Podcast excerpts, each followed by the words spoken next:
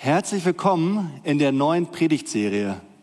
Ich freue mich total auf die Serie, weil worum geht es da? Es geht um diesen Mann im Boot. Es geht um Jesus und es geht um uns. Manchmal kommt uns unser Leben ja so ein bisschen so vor wie dieses Bild da. Manchmal haben wir so dieses Gefühl, dass wir auf dem Wasser gehen, dass wir keinen festen Untergrund haben. Manchmal haben wir das Gefühl, dass im Hintergrund einfach nur so Nebelschwaden auftauchen und wir in den Nebel hineingehen. Aber ich glaube, was Jesus von uns will, ist, dass wir bei ihm, mit ihm im Boot sitzen. Dass wir seine Hand ergreifen. Dass er entweder sagt, hey, komm mit mir ins Boot, lass uns gemeinsam in die Zukunft gehen, oder dass er zu uns sagt, hey, steig mit mir gemeinsam aus dem Boot raus. Ich nehme dich an die Hand. So wie es eben hieß in dem Lied, Let me walk upon the waters. Und ein bisschen erinnert uns dieses Bild auch an diese Geschichte, an diese Geschichte, wo Jesus seine ersten Jünger beruft. Denn er kommt da an, den, an das Wasser ran, an den See Genezareth, hat eine große Menschenmenge hinter sich und dann sieht er da Simon und seinen Bruder Andreas, also Simon Petrus, und sagt zu ihnen, hey, ähm, nehmt mich mal ins Boot, fahrt so ein bisschen vom Ufer ab und dann setzt er sich hin, gut, hier steht er auf dem Bild, und spricht zu den Menschen, damit alle ihn sehen können. Und ich freue mich auf diese Predigtserie, weil ich glaube, Jesus will auch zu uns sprechen und uns zeigen, was wir von ihm lernen können. Interessant ist, dass er kurz nach dieser Begebenheit erleben die Jünger ein Wunder mit Jesus und kurz danach, das lesen wir in Matthäus 4, Vers 19, sagt Jesus zu Simon Petrus und Andreas, kommt, folgt mir nach. Und das machen sie. Und genau das wollen wir auch machen in dieser Predigtserie. Wir wollen kommen zu Jesus. Wir wollen schauen, was er uns anbietet, was er uns zu geben hat. Und ich glaube, das ist eine Menge. Und wir wollen ihm nachfolgen. Wir wollen schauen, hey, wie können wir dann sein Verhalten kopieren? Wie können wir auch dieser Welt etwas davon weitergeben? Wir werden in den meisten Predigten eine ganz konkrete Geschichte von Jesus hören und wir werden immer einen Ausschnitt aus der Berg oder einige Verse aus der Bergpredigt hören, denn die Bergpredigt ist sozusagen das Grundsatzprogramm Jesu. Da zeigt er, hey, so sieht das Leben aus das Gott sich für euch vorgestellt hat. So läuft es in Gottes Reich. Also wir werden Themen haben wie Menschen annehmen, darum geht es am nächsten Sonntag. Es geht um Vertrauen, um Vergeben, um Gebet, um Hoffnung geben und so weiter. Und bevor wir uns all diese konkreten Verhaltensweisen von Jesus anschauen, haben Jürgen und ich uns gedacht, also als erstes sollten wir uns erstmal die Frage stellen, was hat Jesus eigentlich dazu motiviert, so zu handeln? Was waren die Motive in seinem Herzen? Und natürlich auch, wie können dann die Motive in unserem Herzen aussehen? Also es geht heute um Motivation für unser Handeln. Und dazu muss ich sagen, dies hier wird keine Motivationspredigt, keine Angst. Vielleicht werdet ihr euch auch nicht motiviert fühlen. Ich möchte einfach nur sagen, was ich in der Bibel entdeckt habe. Aber erstmal die Frage, warum sind unsere Motive eigentlich so wichtig? Und dazu ein Vers aus dem Alten Testament. Genau, ähm, das sagt Jesus zu uns. Folge mir in meinen Motiven. Das steht aber nicht im Neuen, Alten Testament, sondern der Vers, den ich meine, ist dieser hier. Behüte dein Herz mehr als alles, was zu bewahren ist. Mehr als alles, was zu bewahren ist. Also mehr als das Haus, was wir vielleicht besitzen oder das Geld oder, oder, oder sonst was im Beruf. Denn von ihm geht das Leben aus. Also die, die Bibel, dazu muss man sagen, die Bibel beschreibt das Herz immer als, als den Sitz unserer Motive oder auch den Sitz unserer Gefühle. Und genauso wie im menschlichen Körper von unserem Herzen das ganze Leben ausgeht, das in den Körper hineingepumpt wird, genauso geht auch außerhalb unseres menschlichen Körpers das Leben von unseren inneren Motiven aus. Ne, gemäß unserer Motive können wir vor Energie nur so sprühen. Wir packen neue Dinge an, wir jagen unseren Träumen nach. Oder wenn unsere Motive im Herzen nicht stimmen, dann lassen wir den Kopf hängen oder stecken den Kopf in den Sand, machen keinen Schritt vorwärts oder fühlen uns gefangen. Deswegen habe ich diese Predigt auch genannt, motiviert anstatt getrieben. Was meine ich damit? Ähm, manche Menschen fühlen sich eher getrieben als motiviert. Also es gibt zum Beispiel Menschen, die sind angestellt und sie müssen sich jeden Tag zu der Arbeit hinzwingen. Morgens, wenn sie schon aufstehen, denken sie, oh weia, keine Lust. Obwohl sie überhaupt gar keine Motivation dazu haben, gehen sie da täglich hin. Oder eine Studentin, die sich, äh, die sich dazu gezwungen fühlt, diesen Studiengang zu absolvieren, obwohl sie inneren, innerlich null Antrieb dazu hat und auch innerlich spürt, dass es gar nicht das Richtige für sie ist. Oder ein, ein Sportler, Sport ist ja eigentlich was Gutes, ein Sportler, der sich gezwungen fühlt, einen Wettkampf anzutreten, obwohl er keine Energie und Begeisterung dafür empfindet. Oder auch ein Elternteil, was irgendwie das Gefühl hat, ich muss hier irgendwelche Erwartungen erfüllen, obwohl er oder sie sich völlig überfordert und unglücklich fühlt. So in all diesen Fällen fehlt diesen Menschen die Motivation und die Begeisterung. Sie fühlen sich gezwungen, getrieben, irgendwelche Erwartungen zu erfüllen. Und das kann auch zu, gesundheitlichem, äh, zu, zu gesundheitsschädlichem Stress führen, zu Unzufriedenheit und sogar zum Burnout. Es ist also sehr wichtig, die eigenen Motive richtig zu haben. Auf der anderen Seite hören wir natürlich auch immer wieder von Menschen, die, die von guten Motiven geprägt sind und die Dinge um sich herum verändern, weil sie so motiviert sind, die neue Dinge anpacken. Und ähm, dazu habe ich euch mal etwas mitgebracht, nämlich ein paar Schuhe. Ähm, das sind Toms. Wer von euch kennt die? Kennt ihr auch die Geschichte dahinter?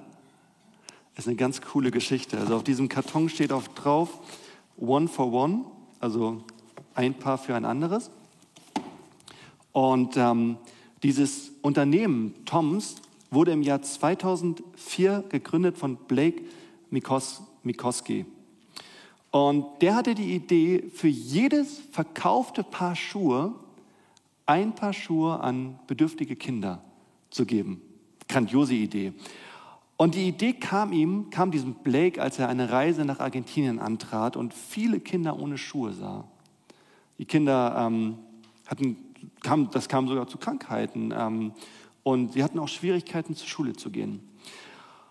Und Blake war wie besessen von dieser Idee. Ich hole hier nochmal so, die sehen auch ganz gut aus, die Schuhe. Ich hatte auch ein paar und meine Frau hat, äh, glaube ich, drei Paare davon. Ähm, er war wie besessen von dieser Idee, den Kindern zu helfen. Er war motiviert, eine Lösung zu finden, nicht nur die Bedürfnisse der Kinder zu befriedigen, sondern auch die Bedürfnisse der, der Käufer, etwas Gutes zu tun. Und so kam er halt auf diese Idee, dieses Unternehmen zu gründen. Und das Interessante war, dass Blake zu diesem Zeitpunkt keine Ahnung im Schuhindustrie, in der Schuhindustrie hatte, keine Erfahrung. Und er, kann, er hatte auch nur begrenzte finanzielle Mittel. Aber seine Motivation und sein Engagement für diese Idee, die trieben ihn an. Er reiste um die Welt, um Fabriken und Lieferanten zu finden und er war persönlich an jedem einzelnen Schritt beteiligt. Und heute ist Toms ein globales Unternehmen, das Millionen von Kindern in Not geholfen hat. Blake hat nicht nur den Kindern geholfen, ganz konkret, sondern er hat die ganze Welt verändert. Er hat ein Modell, ein Geschäftsmodell geschaffen, das auf sozialer Verantwortung basiert und das sogar ein Beispiel für andere Unternehmen darstellt. Also diese Geschichte zeigt, wie wichtig Motivation ist, wie wichtig die inneren Motive sind. Sie helfen uns, um unsere Ziele wirklich zu erreichen. Sie helfen uns, um unser Potenzial zu entfalten und sie helfen uns wirklich einen Unterschied zu machen in dieser Welt. Und jetzt mal die Frage, was hat Jesus eigentlich motiviert? Was waren die Motive in Jesus seinem Herzen? Und dabei müssen wir bedenken, Jesus hat ja eine Menge Gegenwind bekommen. Nicht alle Menschen fanden seine Ideen gut und nicht alle Menschen fanden gut, dass er jetzt da ist. Aber seine inneren Motive haben ihm eine Kraft verliehen, all dem entgegenzugehen. Und ich habe euch für heute mal so ein großes Motiv von Jesus mitgebracht. Man könnte auch sagen, es sind zwei Motive, aber eigentlich gehören die zwei Motive zusammen. Jesus hat nämlich ganz, ganz oft, ist euch wahrscheinlich auch schon aufgefallen, wenn er so spricht, hat er ganz oft von Gottes Reich gesprochen und von Gottes Willen. Zum Beispiel in Matthäus 6, Vers 33, da sagt Jesus äh, eigentlich zu den Menschen das, was er selber vorgelebt hat. Setzt euch zuerst für Gottes Reich ein und dafür, dass sein Wille geschieht. Dann wird er euch mit allem anderen versorgen. Also da steckt auch noch so ein Versprechen drin. Oder in Johannes 5, Vers 30 sagt Jesus, mir geht es nicht darum, meinen eigenen Willen zu erfüllen, sondern ich erfülle den Willen Gottes, der mich gesandt hat. Also das war die erste Motivation von Jesus, Gottes Willen zu erfüllen und Gottes Reich strahlen zu lassen. Und das gehört, wie gesagt, zusammen. Denn wenn wir uns mal die Frage stellen, was ist denn Gottes Reich überhaupt? Das Synonym für Gottes Reich ist eigentlich Gottes Herrschaft. Also Gottes Reich ist ein gutes und wohltuendes Reich. Warum? Weil Gottes Wille gut und wohltuend ist. Das war die erste Motivation für Jesus. Und er sagt uns sogar, sogar wenn wir beten, wenn wir mit Gott sprechen, sollen wir sagen, Vater unser im Himmel, geheiligt werde der Name, dein Reich komme, dein Wille geschehe. Also das ist die Motivation. Und das sollte natürlich auch unsere Motivation sein. Jesus sagt an anderer Stelle, nicht wer mich dauernd Herr nennt, wird in Gottes himmlisches Reich kommen, sondern wer den Willen meines Vaters im Himmel tut. Also das ist, da hängt auch einiges von ab, von unserer Motivation. Das hat Jesus motiviert. Gottes Reich und Gottes Wille. Und wenn wir in die Bergpredigt schauen, dann spricht Jesus da auch von Menschen, die, die dieselben Motive haben. Und auch von Menschen, die so ähnlich wie Jesus auch, auch krasse Nachteile zu erleiden hatten. Und sie blieben motiviert. Warum? Weil sie Gottes Reich vor Augen hatten.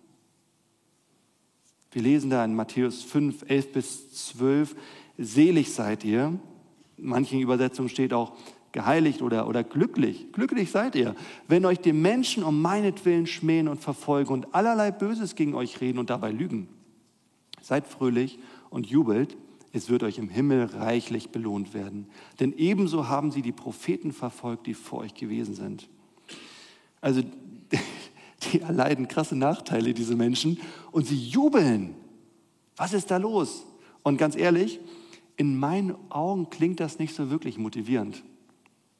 Oder ist das für irgendeinen von euch motivierend? Ihr werdet Nachteile zu erleiden haben. Nein! Also lasst uns mal herausfinden, wie kann uns das motivieren? Und da sollten wir mal anfangen zu fragen, wie wurde Jesus vom Reich Gottes und vom Willen Gottes motiviert? Ich möchte dazu mal mit euch ganz an den Anfang des Lebens Jesus schauen. Ich hatte ja gesagt, in jeder Predigt soll es eine große Geschichte von Jesus geben und ich spreche jetzt nicht lange, weil ihr kennt die Geschichte alle. Letzte Woche war Ostern und ähm, wovon ich spreche, ist die Weihnachtsgeschichte. Nein, ich habe auch kein Bild mitgebracht, ähm, wollte euch nicht in Weihnachtsstimmung ähm, bringen. Ja, der Sommer steht, wie gesagt, vor der Tür. Aber das passt eigentlich. Die, Anfang, die, die Weihnachtsgeschichte ist der Anfang der Geschichte Jesu und heute haben wir den Anfang dieser neuen Predigtserie. Und die Frage, die man sich ja stellen muss bei der Weihnachtsgeschichte ist, von welchem Ort aus kam Jesus auf die Erde? Wo kam Jesus eigentlich her? Jesus kam aus dem Himmelreich Gottes. So beschreibt das die Bibel. Jesus kam aus einem Reich, aus einer Welt, wo Gottes Wille 100% erfüllt wird. Und Jesus kannte auch die Schönheit dieses Reiches da oben. Die Schönheit des Himmelreiches Gottes ist ein Zeichen der Schönheit des Willens Gottes. Und Jesus man fragt sich, stellt sich ja manchmal die Frage, warum ist Jesus auf diese Welt gekommen? Und natürlich finden wir verschiedene Antworten darauf, aber Jesus war motiviert, in diese Welt zu kommen, weil er diese Welt ein bisschen mehr so machen wollte wie das Reich Gottes, wo er herkam.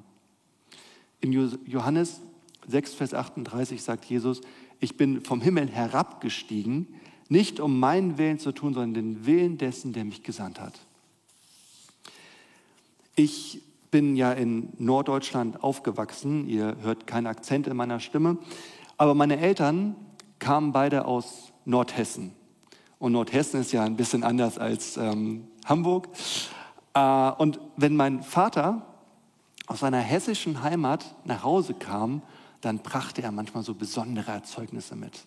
Mein Vater war auf dem Bauernhof aufgewachsen und direkt neben deren Haus oder neben deren Bauernhof stand so ein, ein riesiger, ähm, also ich fand ihn riesig, ein, ein riesiger Ofen. Und da haben die so ein Brot gebacken, was es bei uns in Norddeutschland weder bei Aldi noch bei Minimal gibt es heute auch nicht mehr zu kaufen gab. Und dieses Brot war richtig gut. Es war nicht vergleichbar mit dem, was es da bei Aldi zu kaufen gab. Und mein äh, Vater hat auch immer so eine Wurst mitgebracht, die Stracke. Vielleicht kennt ihr die, die ist richtig lecker. Die gibt es da ähm, wirklich in jeder zweiten Metzgerei oder ähm, ja, zu kaufen. Und ich habe die geliebt. Ich habe das geliebt, wenn mein Vater nach Hause kam und diese Sachen mitgebracht hat. Und das zu schmecken. Und ich muss auch sagen, jedes Mal, wenn mein Vater von seiner Heimat zurück nach Hause kam und diese Sachen ausgepackt hat und abends beim Abendbrot dann das hingestellt hat und wir haben das gegessen, es hat gerochen und es hat geschmeckt und jedes Mal kam so ein Stück von der Heimat meines Vaters bei uns in Norddeutschland an. Und so ähnlich war das auch bei Jesus. Alles, was er aus dem Himmel mitgebracht hat, das kam alles aus seinem Zuhause, aus dem Reich seines Vaters. Und die Menschen, die um ihn herum waren, die, haben, die durften schmecken, wie das da oben aussieht. Die durften daran teilhaben. Alles, was Jesus tat, geschah zu diesem Zweck. Diese Erde hier ein bisschen mehr so zu machen wie, wie den Ort dort oben, wo er herkam. Jesus heilte Krankheiten, weil der Himmel ein, ein, ein Ort ist, wo es keine Krankheiten gibt. Er, Jesus, Jesus holte Ausgestoßene immer wieder in die Gemeinschaft hinein, zurück in die Gesellschaft, weil das Reich Gottes kein Ort ist, wo es Einsamkeit gibt. Jesus machte die Menschen satt, weil es im Reich Gottes immer genug gibt. Das war der Standard, den Jesus von dem Ort da oben kannte. Jesus ging auf dem Wasser, weil man in Gottes Reich, weil man im Himmel nicht mehr untergehen kann. Jesus gab den Menschen Orientierung, weil in Gottes Reich jeder weiß, worum es geht.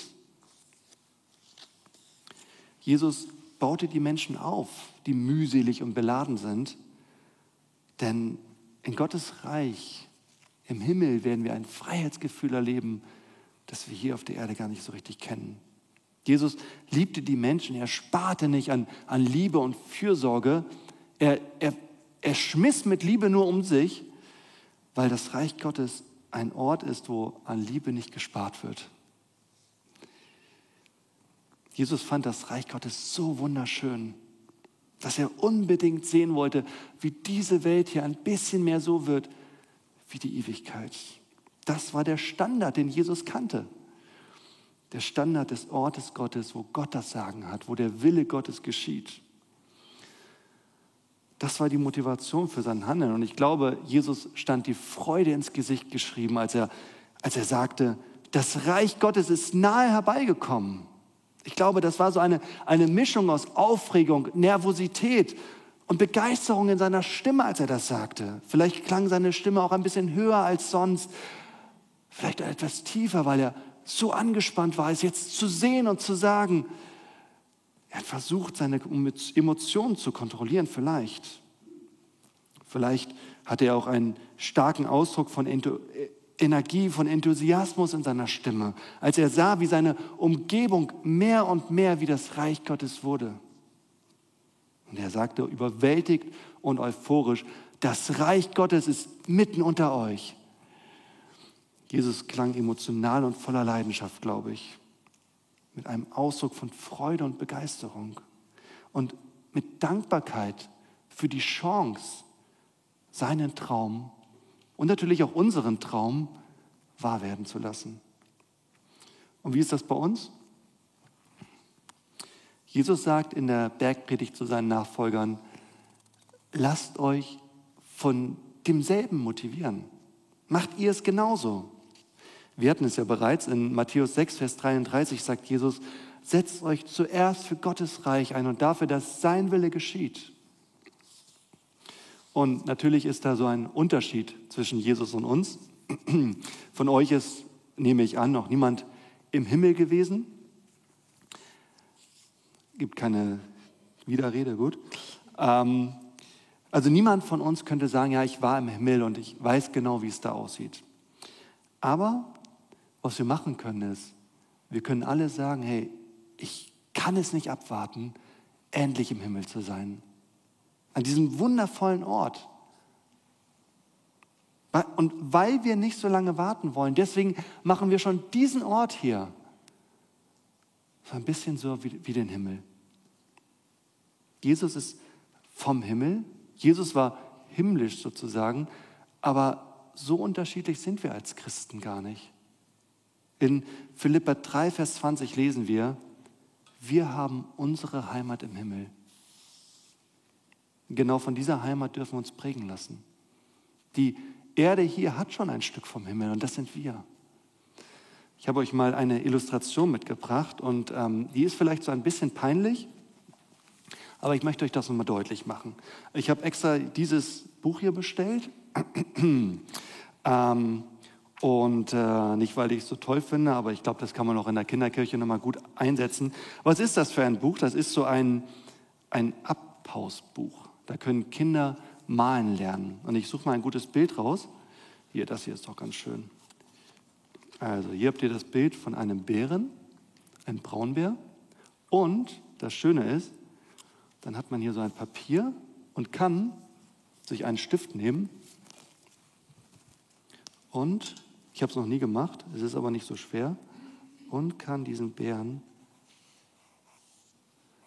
abmalen. Würde jetzt ein bisschen lange dauern, aber ist bestimmt eine Aufgabe, die echt schön und beruhigend ist.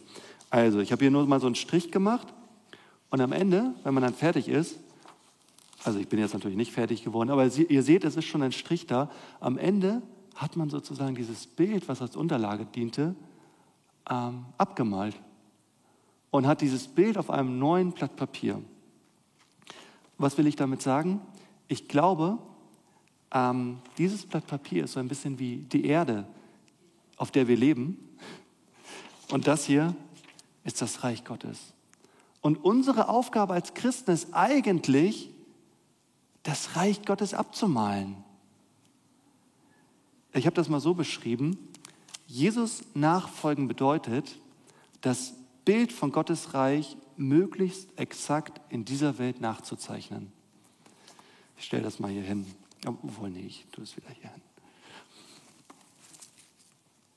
hin. Und es gibt so viele Geschichten von Christen, die genau das gemacht haben. Die haben die Welt verändert, weil sie einfach nicht warten wollten, bis dieses Reich Gottes, bis sie selber da sind. Und deshalb machten sie diesen Ort hier schon ein bisschen mehr so wie den Himmel. Und eine solche Person war William Wilberforce. Wer von euch kennt den Mann? William Wilber, Wilberforce? Ja, ein paar melden sich. Ja, ist gut, dass so viele den noch nicht kennen. Dann erzähle ich kurz dem seine Geschichte. Also Jesus, ähm, nee, William wollte nicht warten, bis der Himmel anbricht, bis sich Gerechtigkeit und Menschlichkeit endlich ausbreiten. Und so zu seiner Zeit gab es noch Sklavenhandel. Furchtbar, können wir uns heute gar nicht mehr vorstellen. Im äh, englischen Imperium und in den USA gab es Sklavenhandel. Und ähm, nicht nur Sklavenhandel, sondern Sklaverei. Furchtbar, die wurden schlecht behandelt. Und Wilberforce kannte diesen Vers aus der Bergpredigt. Selig sind, die da hungert und dürstet nach der Gerechtigkeit, denn sie sollen satt werden. Und Wilberforce, der hatte richtig Hunger danach, der hatte Durst danach, dass sich diese, ja, und er wusste natürlich auch, er würde einmal satt werden, aber er wollte, dass das jetzt schon anbricht. Er wollte nicht so lange warten. Wer war William Wilberforce? Er war ein englischer Abgeordneter und er war überzeugter Christ im 18. und 19. Jahrhundert. Und er hatte einen großen Einfluss auf die Gesellschaft. Und man muss auch sagen, Wilberforce war seiner Zeit weit voraus. Er setzte sich nämlich für die Abschaffung des Sklavenhandels ein. Er arbeitete hart daran, die öffentliche Aufmerksamkeit auf dieses Problem zu lenken. Er verbündete sich mit engagierten Christen und mit Abolitionisten, das sind Leute, die Sklaverei abschaffen wollten. Er kämpfte jahrzehntelang daran. Also er, er war so motiviert von diesem Motiv, das Himmelreich abzubilden, dass er nicht aufgegeben hat. Und er wurde schließlich, es wurde schließlich im Abgeordnetenhaus im Jahr 1807 für die Abschaffung der Sklaverei abgestimmt. Und er hat wirklich einen großen Beitrag zur Veränderung dieser Welt beigetragen. Und es zeigt, dass ähm, er sich von dieser zukünftigen Heimat, vom Himmel, beeinflussen ließ. Und deswegen kämpfte er für Gerechtigkeit und Menschlichkeit. Und das zeigt auch, dass das eigentlich jeden motivieren kann, dieser Ausblick auf das Reich Gottes, in dem wir einmal sein werden. Ich glaube, am meisten können auch wir bewegen und am motiviertesten laufen wir durchs Leben, wenn wir auch diesen Glauben an eine bessere Welt haben. Denn wir wissen ja, diese bessere Welt wird kommen. Wir werden in Gottes Reich leben und wir haben das vor Augen und lasst uns doch Menschen sein, die genauso wie Wilberforce ihrer Zeit voraus sind. Wir werden in dieser Zeit leben im Himmel. Lasst uns doch dieser Zeit voraus sein und schon hier auf der Erde ein bisschen mehr so leben wie im Himmel. Also was motiviert dich zurzeit?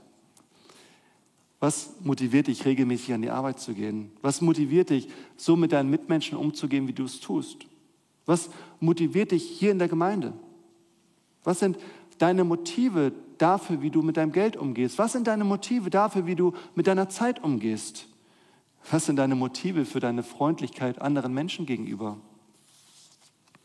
Sorry, ich habe jetzt diese ganzen Fragen ein bisschen zu schnell hinterhergestellt, aber ihr nehmt sie doch bitte mit und stellt sie euch nochmal zu Hause.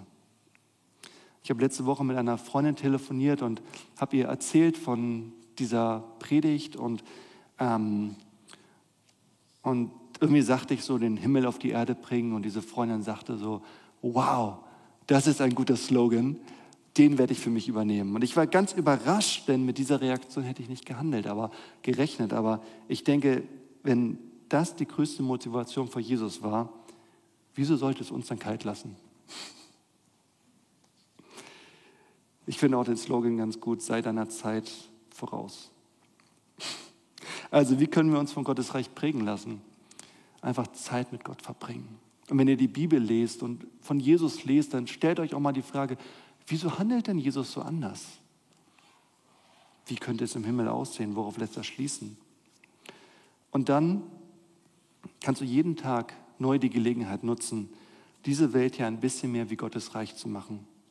In deinen Freundeskreisen kannst du für Liebe eintreten, für Frieden, für Gerechtigkeit. Und auch über unsere Freunde hinaus können wir, können wir einfach in unsere Umgebung treten, so als würden wir bereits in Gottes Reich leben. Immerhin sind wir ja ein Teil des Himmels, hatte ich ja, hatte ich ja schon gezeigt, diesen Vers. Wir haben unsere Heimat im Himmel. Ein Teil des Himmels ist bereits hier und das sind wir. Aber am wichtigsten ist Folgendes. Folge Jesus, indem du einfach ganz nah an ihm dran bist. Jesus sagt, komm, folge mir nach. Und das ist, glaube ich, das Allerwichtigste, dass wir unsere Beziehung zu Jesus pflegen. Denn ich glaube, das ist der größte Unterschied zwischen dem Himmel und unserer Welt hier, unserem Leben hier. Ich glaube, der größte Unterschied ist, dass wir dort ganz bei Gott sein werden und dass wir hier auf dieser Erde noch ganz, ganz viele Sachen haben, die uns von Gott ablenken.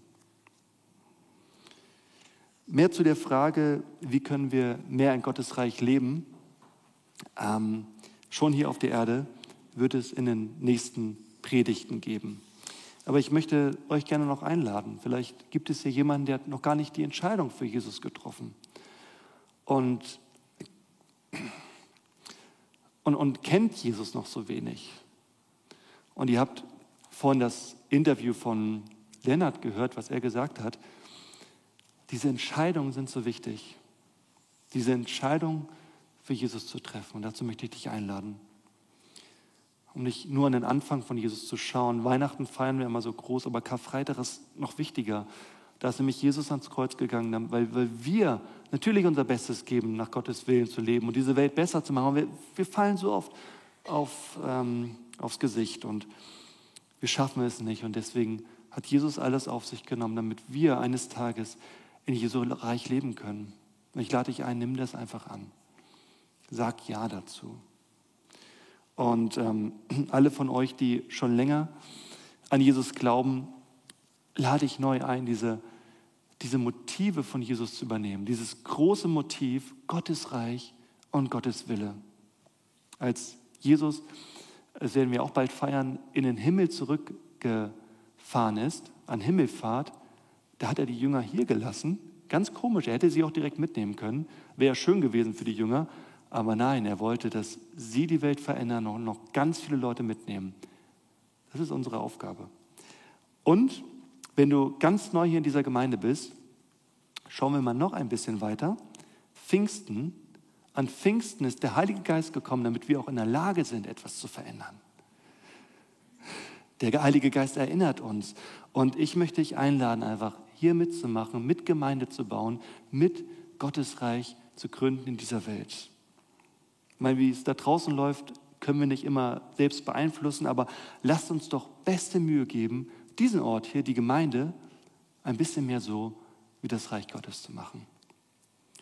Ich möchte noch beten. Lieber Herr Jesus, ich danke dir, dass du auf diese Welt gekommen bist, dass du diese reinen, diese guten Motive hattest, dass du uns den Himmel gezeigt hast und dass du ihn uns vor allem gezeigt hast in deinem Handeln, wie du mit Menschen umgegangen bist, wie du dich verhalten hast, wie du gesprochen hast. Jesus, ich danke dir, dass du hier warst und dass du jetzt auch noch hier bist, dass du lebst in unserem Herzen. Und ich möchte dich bitten, dass du mein Herz veränderst, dass es immer mehr von deinen Motiven geprägt ist. Jesus, danke, dass du für mich am Kreuz gestorben bist, dass du all das auf dich genommen hast, was mich von Gott trennt und dass du mir ein neues Leben ermöglicht, ein neues Leben schenkst. Schenk, dass ich deine Hand nicht loslasse, sondern, sondern ganz nah an dir dranbleibe. Danke, Jesus. Amen.